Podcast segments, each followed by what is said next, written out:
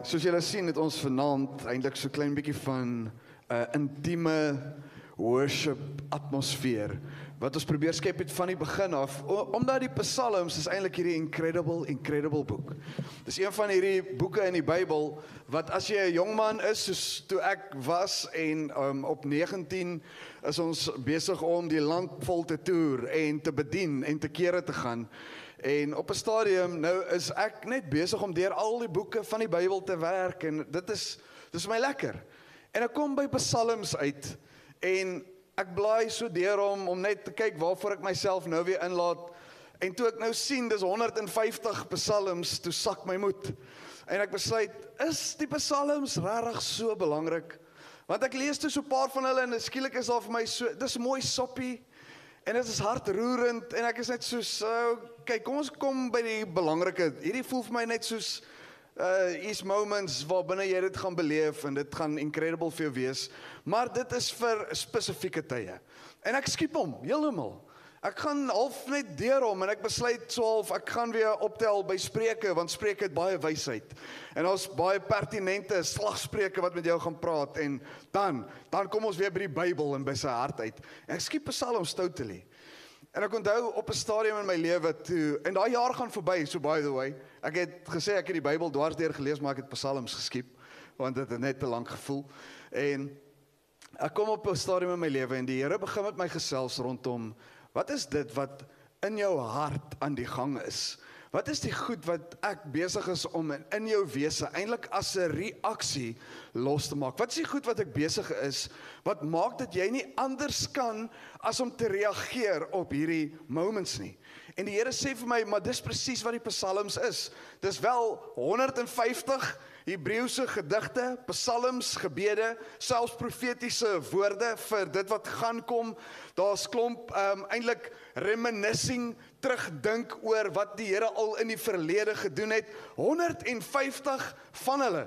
En die Here begin eintlik met my gesels rondom die proses van dit wat eintlik uit ons harte uitvloei en dit wat eintlik so kosbaar is in die Bybel dat daar vir jou en my hierdie 150 psalms uiteengesit is. Nou net vir interessantheid onthaalwe is 73 van die psalms word deur Dawid geskryf. Uh, so hy oorgrootste meerderheid van die 150 behoort aan hom. 12 word deur die koorleier Asaf geskryf. So die tweede meeste psalms is 'n ou wat jy agterkom, hy het in die tempel al begin werk toe Dawid die tabernakel gebou het en gesê het, onthou julle toe ons gesels het, hoe hoe lank moes hulle gehoorship het?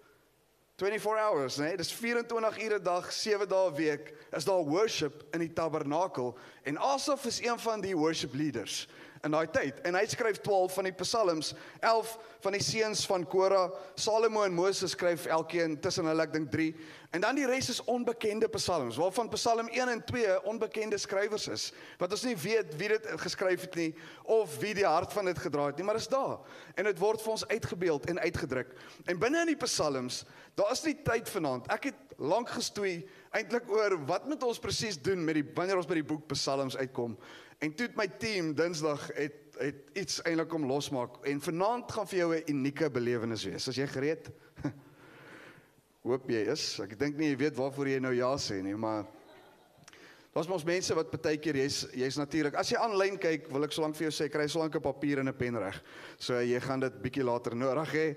Ehm um, klein Hannes is klaar gereed vir daai moment. So ehm um, jy gaan dit klein bietjie later hê, so kry dit solank gereed. Ons het vir elkeen van julle hierso het ons papier en pen, so moenie bekommerd wees oor dit nie.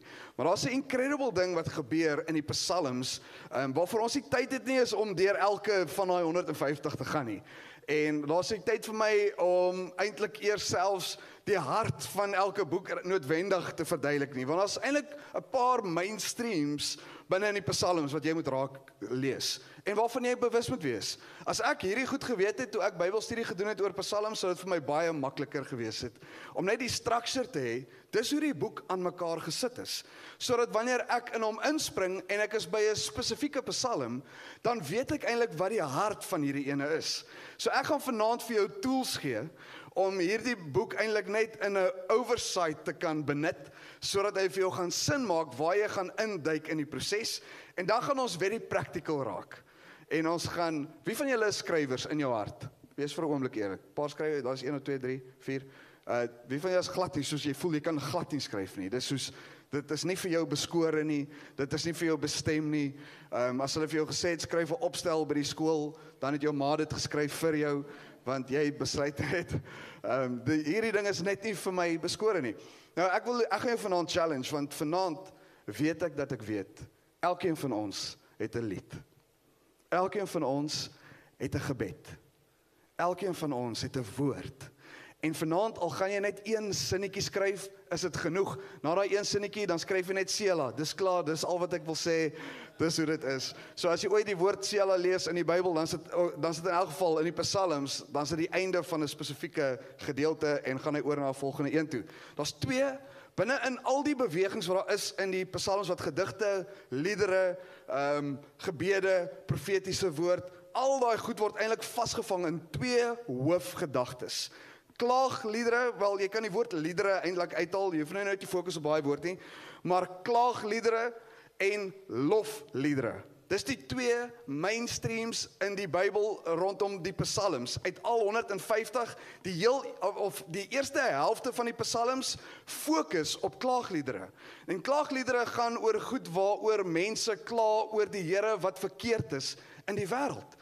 En daar's 'n hele helfte eintlik, nie nie pertinent of alleenlik uitgesluit tot klaagliedere nie, maar die hele eerste helfte se oorhoofse tema, se oorhoofse hart, se oorhoofse interaksie is klaagliedere.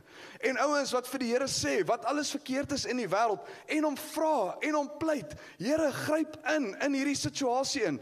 Gryp in in ons wêreld in, gryp in ons in ons omstandighede in. En weet jy wat kom ek agter actually? Die Here sê eintlik dis so nou en dan oukei okay vir jou en my om te kla weet nie of ek dit mag regtig hardop sê in die kerk altyd nie. Maar dit is soms oukei okay dat jy vra het. Dit is soms oukei okay dat jy jou interaksie met die Here op 'n plek is waar binne dit eintlik 'n klaag lied is. Waar binne dit eintlik vra is oor die Here. Here, hoekom laat U dit toe? Gryp in in my situasie in. Verander die, verander daai. Doen asseblief die volgende vir my. Ek verstaan nie hierdie nie. Ek verstaan nie daai nie. Die helfte van die eerste deel van die psalms gaan oor klaagliedere. En ek wil by jou ek wil eintlik ek hoop ek ek kan indring na jou hart toe vanaand want ek dink baie keer voel ons ons reaksie teenoor die Here moet altyd net hierdie net hierdie mooi deel wees. Net hy is die soetroos van Saron. Net daar gaan niks wees wat ons gaan plan nie. Niks, daar gaan nie dorings wees aan daai roosees nie. Dit gaan net perfek en wonderlik en eenvoudig en gemaklik wees. En die Psalms kom wys eintlik vir ons een van die maniere hoe ons interaksie het met die Here is om met hom te praat oor gevoelens wat genuine is oor gevoelens wat so reëel is en wat so moeilik is vir ons om te verwerk.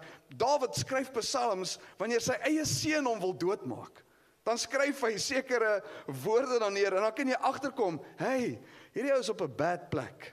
Hierdie ou sukkel op hierdie stadium. Sy eie kind jag hom. Sy eie kind wil hom doodmaak en jy kan net imagine wat sy reaksie met die Here op daai oomblik. Jy kan net imagine die gevoelens en die emosies wat deur sy hart gaan. Die tweede helfte van die psalms fokus op lofliedere. En alhoewel daar ook nie net pertinent uitgesluit is alleenlik tot lofliedere is nie, word dit die hart van die tweede helfte van die psalms. En is asof die Here vir ons probeer wys wanneer ons uit 'n klaag aspek engage met hom, moet nooit daar bly nie. Dis nie waar jy eindig nie. Dis nie jou dis nie jou linger tyd hierson. Jy gaan nie net daar bly nie. Jy kan sê hoe jy voel. Jy kan praat oor wat in jou hart aan die gang is. Jy kan gesels oor die real en die waar emosies wat jy besig is om te beleef. Maar wanneer jy gaan skuif uit dit uit, wanneer jy begin beweeg, wanneer jy begin um, hoor wat die Here se antwoord is op sekere dinge, then you need to move on and you need to get to the praise of his heart. Jy het nodig om te engage met 'n lofsang wat in jou hart is.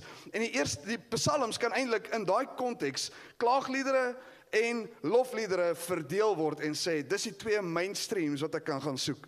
En dan word die psalms gegroepeer in 5 boeke. Daar's 5 boeke waar uit hy eintlik fokus. En ek gaan vanaand vir jou wys hoe dit werk. Ehm um, en eintlik net belangrik om te verstaan is wanneer hy praat oor die 5 boeke van die Psalms, dan is dit 'n verwysing na die eerste 5 boeke van die Bybel toe. Wat bekend staan as, onthou julle toe ons gepraat het oor die eerste 5 boeke van die Bybel, die eerste 2 3 weke het ons aan die eerste 5 boeke spandeer, staan bekend as die Penta Pentateeg, nê, nee, as 'n geheel, maar die inhoud van daai boek van die Pentateeg is die Torah. En Torah beteken lering of instruksie.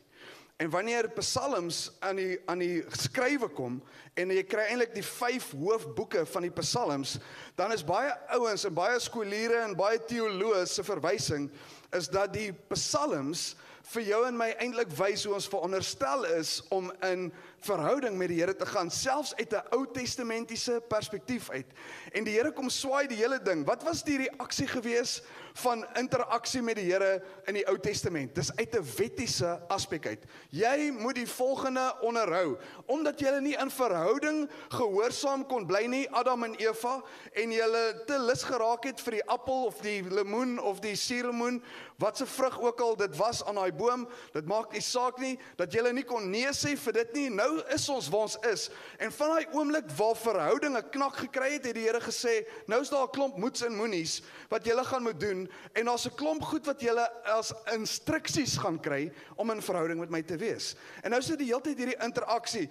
Die Israeliete probeer al die wette onderhou, hulle maak dit nie, hulle faal en dan dwaal hulle eers weer rond en dan word daar prosesse in plek gesit. En dan rig die Here weer 'n leier op en hy sê, "Julle moenie dit doen nie, sies julle stouters, hou op met al hierdie dinge wat julle mee besig is. Kom terug na die Here toe." En dan kom hulle weer terug en so gaan dit aan en aan en aan. En hier kom die Psalms en hy begin met hierdie moanery of hierdie klaagliedere. En hy sê eintlik, hier's 'n respons waar binne ek eintlik kan beleef dit wat in my lewe aan die gang is, maar dit vat my na lof toe.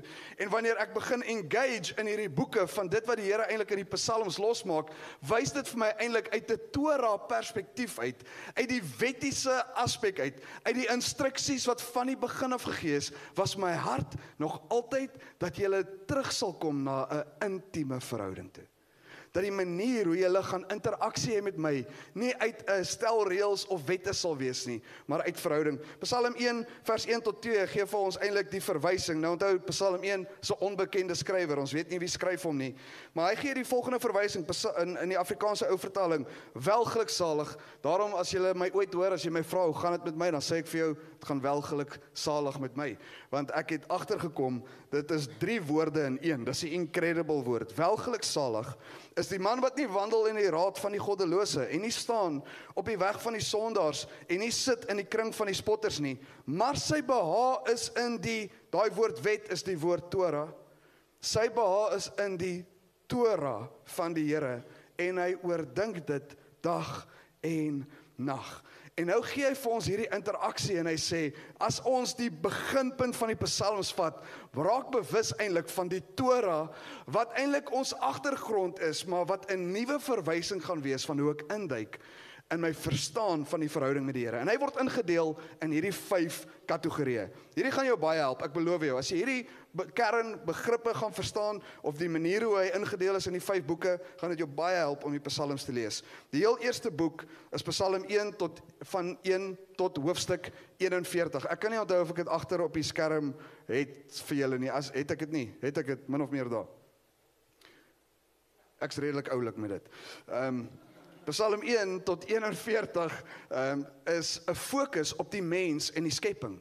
En jy kan eintlik pertinent sien van hoofstuk 1 tot hoofstuk 41 is daar heeltyd hierdie interaksie van dit wat die Here, hoe die Here die mens gemaak het en die tipe um, interaksie wat ons het teenoor mekaar en teenoor die skepping. En daarom staan hoofstuk 1 tot 41 bekend eintlik as die Genesis Psalms en kry ons eintlik 'n hele ontdekking van dit wat die Here vir ons gegee het aan die begin en die mense aanbidding na die Here toe uit die skepping uit en wat alles daarmee saamgaan. Die tweede Psalm of die tweede boek is boek 42 tot 72 en dit gaan oor lyding en verlossing van die mens.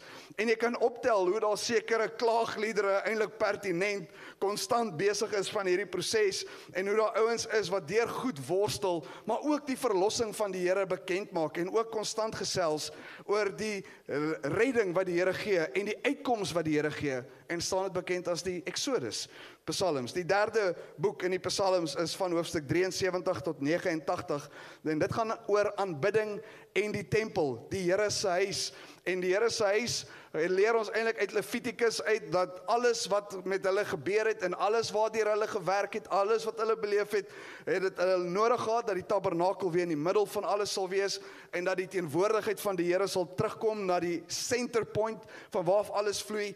En jy sien eintlik in daai psalms hoe daar aanbidding losbreek, maar pertinent eintlik uit die hart van die Here, uit die huis van die Here en rondom die samekoms van gelowiges. Die vierde boek is Psalm 90 tot 106 en dit gaan oor die mens se pelgrimstog op die aarde en hy praat eintlik van geslag tot geslag.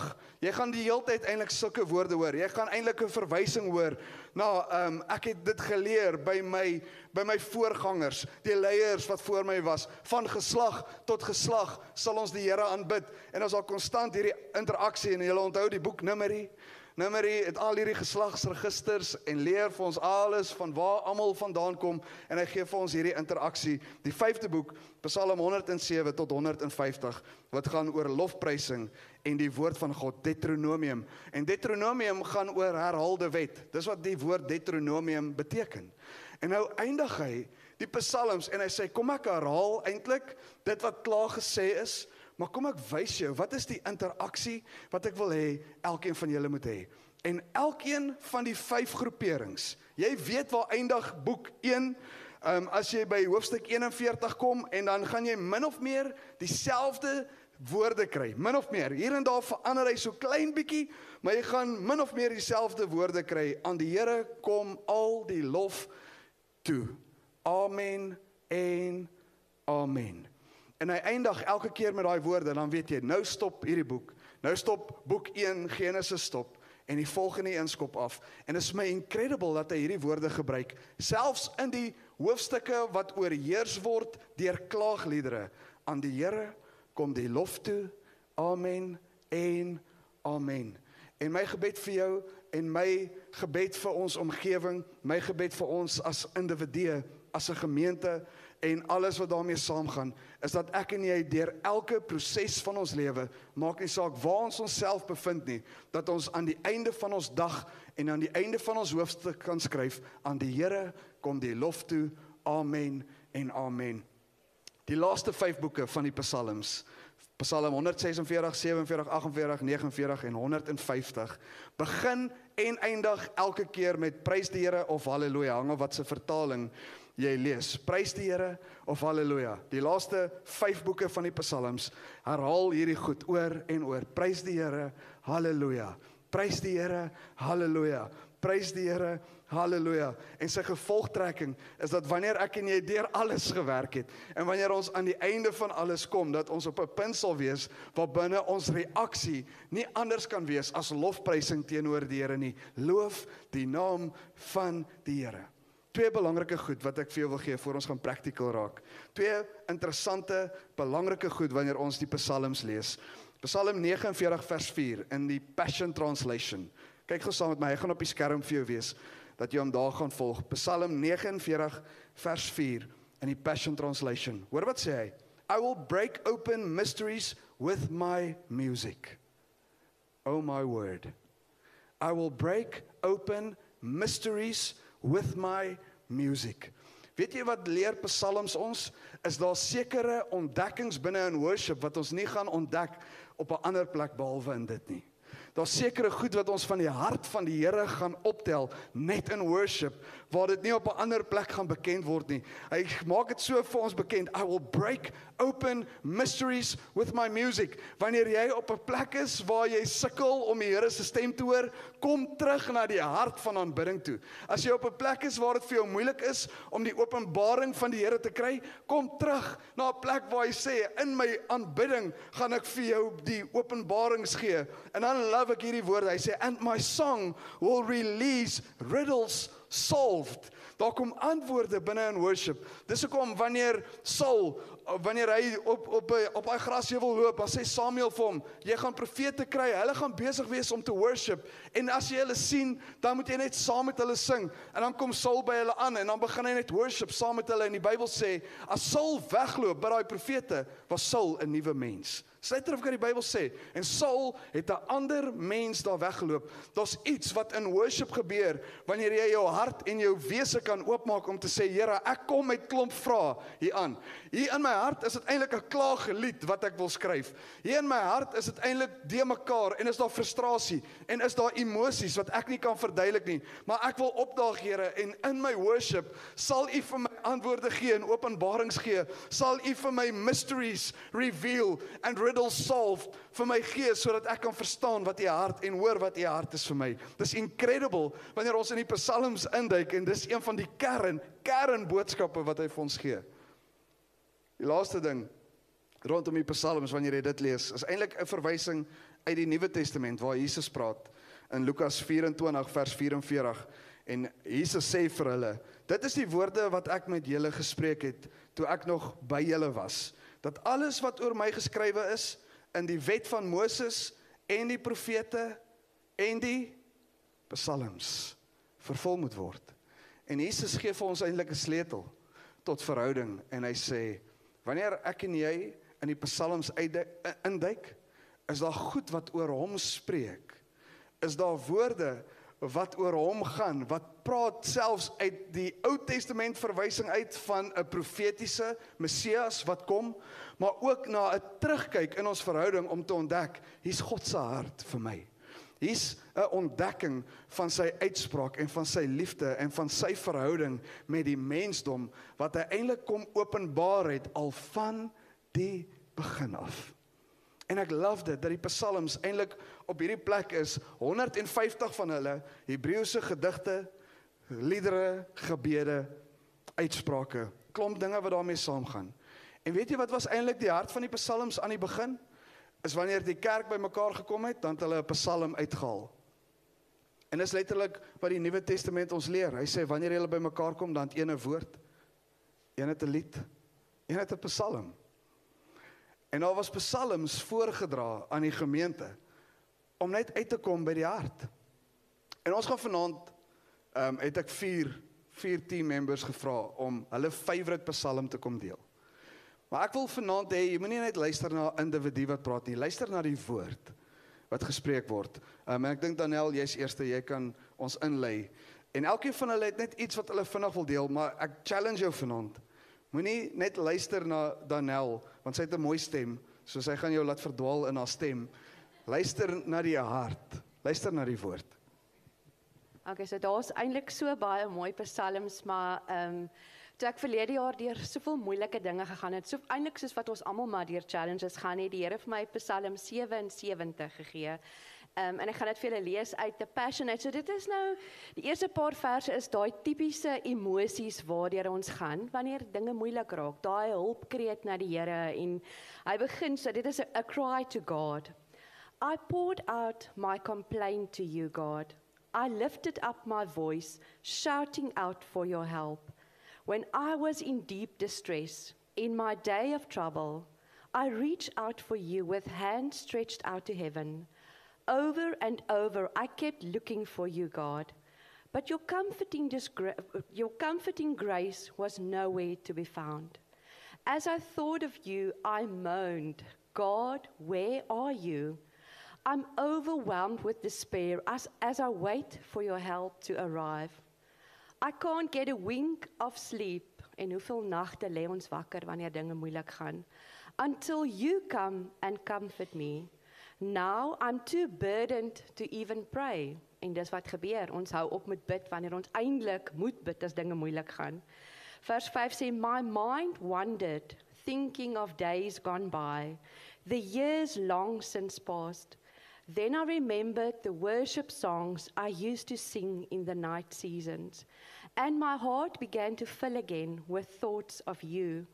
So my spirit went out once more in search of you. Would you really walk off and leave me forever, my Lord God? Won't you show me your kind favor, delighting in me again? Has your well of sweet mercy dried up? Will your promises never come true? Have you somehow forgotten to show me love? Are you so angry that you've closed your heart of compassion toward me? En dan daai tipiese wanneer ons dink, ehm um, ons het nou 'n bietjie verkeerd gedoen dan sê ons Lord, what wounds me most is that it's somehow my fault that you've changed your heart toward me. En nie dat die Here ooit sy hart teenoor ons sal verander nie, maar dis wat ons aan glo. And I no longer see the years of the mighty one or your right hand of power. En dan vergeet ons wat die Here eintlik al vir ons soveel keer kom doen het. Maar dan van vers 11 af en dis so mooi. En dan besef jy net eintlik weer hoe almagtig is die Here en Ehm um, joh, dit is letterlik daar waar die Here is, is krag en die Here kan in 'n oomblik dinge kom verander en van vers 11 af sê hy, "Yet I could never forget all your miracles, my God." Want selfs wanneer dit moeilik is en selfs wanneer ek wil moeilik raak oor die Here nie my gebede beantwoord nie, dan vergeet ek eintlik van dit wat hy al vir my kom doen het. I ponder all you've done, Lord, musing on all your miracles. It's here in your presence, in your sanctuary, where I learn more of your ways. For holiness is revealed in everything you do. Lord, you're the one and only, the great and glorious God. Your display of wonders, miracles, and power makes the nations acknowledge you. By your glory burst, you've rescued us over and over. Just ask the sons of Jacob uh, or the sons of Joseph, and they will tell you. And all of us, your beloved ones, know that it's true. When the many waters of the Red Sea took one look at you, they were afraid and ran away to hide, trembling to its depths. Storm clouds filled with water high in the skies. Cloud burst and thunderclaps announce your approach.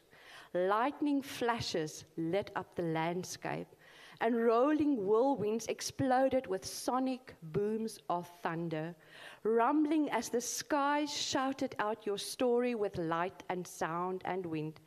And everything on earth shook and trembled as you draw near. Your steps formed a highway through the seas with footprints on a pathway no one even know was there and you led your people forward by your loving hand, blessed by the leadership of Moses and Aaron. Hoe hoe amazingly mooi is hierdie nie net nie. En dis my mooi Psalm. Okay, gaan ek. So ek gaan in Psalm 35 lees in die die boodskap vertaling. En dit gaan by begin in vers 1 waar dit sê die Here beklei vir my en teen hulle wat met my beklei. Veg teen hulle wat teen my veg, kom help my teen mense wat my aanval. En dan gaan ons na vers 4 toe wat sê gee dat al die rampe wat vir my beplan is hulle tref. Laat hulle skaam kry oor wat hulle aanvang. Laat die mense wat wil hê ek moet val terugtuister. Laat hulle rooi word van skaamte. U is so sterk, die engel kan help van die wat die aarde afvee. Hulle sal ook kaf in die wind verdwyn wanneer hulle die dag ingryp. En hierdie um, vier verse sê basically hoe die Here ons beskerm deur hierdie situasies wat um, ons het. En dan as ons gaan na vers 23 toe en ek lees daar um, kom verdedig my, kom op vir my Here. U is tog my God, help my. U tree altyd reg op. Here my God, tree ek nou regverdig teenoor my op. Moenie dat hulle dit geniet as ek swaar kry nie. Daardie klomp moenie onder mekaar sê goed so, presies net wat ons wou hê en met hom gebeur nie. Hulle moenie spog en sê ons het hom tot 'n val gebring nie. Laat almal wat bly is oor my probleme is tweede kom. Laat hulle self in die ellende beland, laat hulle skaam en verleë word. En dit is hoe die duiwel ons sê ons moet voel in hierdie situasie en ons moet re reageer teenoor hierdie situasie. En dan as ons na vers 27 toe gaan, maar almal wat my wil help, se lewe wil vol vreugde, wat hulle juig. Hulle moet aan mekaar sê die Here is my baie groot.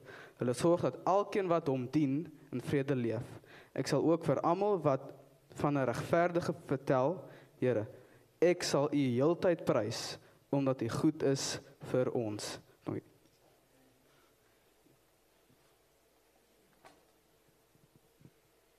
dink soos dan al ook gesê laas jaar was vir my ook 'n klaaglied omtrent die hele jaar.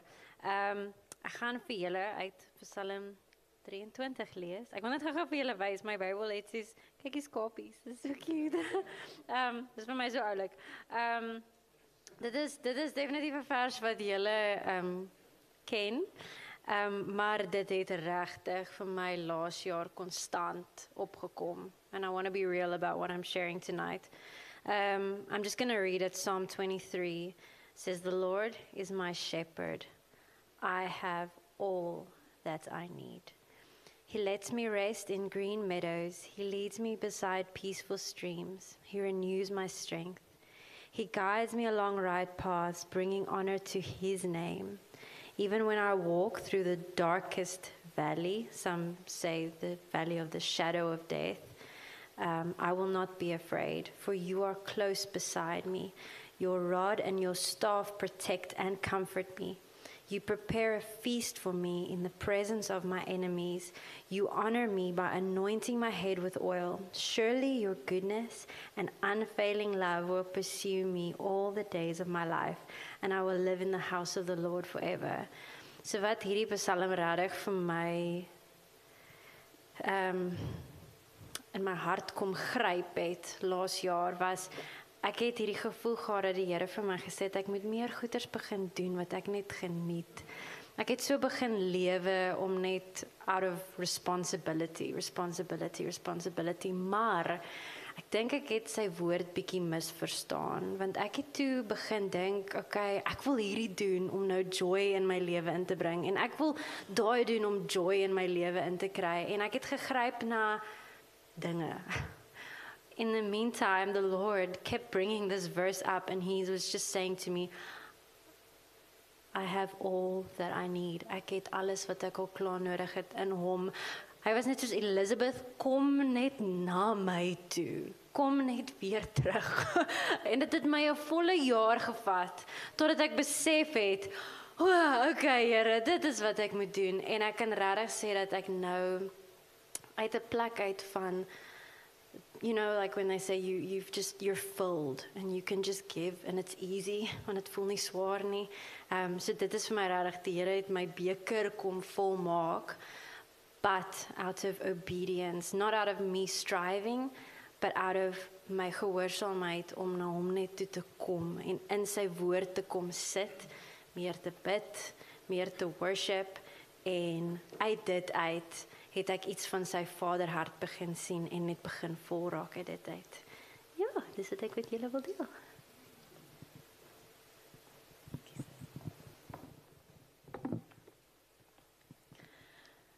Um vir my die Psalm wat ek gekies het vandag is nie my favourite nie. Dit is my heilige. Um Lenrou skiep Psalm. Um ek is een van daai mense wat um as ek nie weet wat ek wil bid nie, dan lees ek 'n Psalm. As ek heilerig is, dan lees ek 'n Psalm. As ek moeg is, dan lees ek 'n Psalm. As ek ergens net in die bed wil lê en 'n boek lees en ek het nie iets niets nie, dan lees ek 'n Psalm. So dis wat ek doen. Ek lees Psalms. Um en hierdie is heiliglik die ding wat die hardste met my hart praat. En ek lees vir jou uit die Passion um paraphrase uit. Psalm 63. Thirsting for God, for the pure and shining one, a psalm from King David, he, which he sang while he was exiled in the Judean wilderness. O God of my life, I'm lovesick for you in this weary wilderness.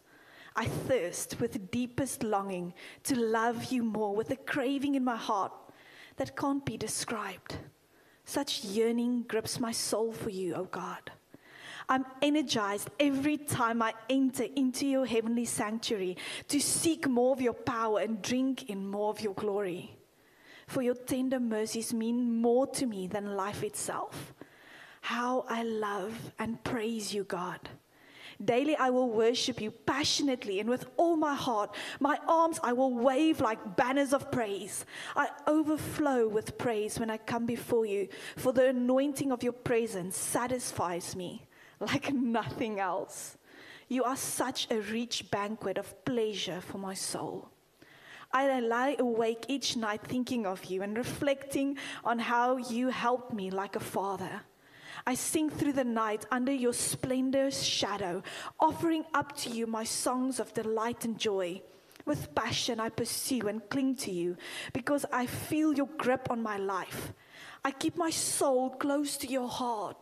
Those who plot to destroy me shall descend in the darkness of hell. They will be consumed by their own evil and become nothing more than dust under your feet. Their lies will be silenced forever. But with the anointing of a king, I will dance and rejoice along with all the lovers who trust in you, God.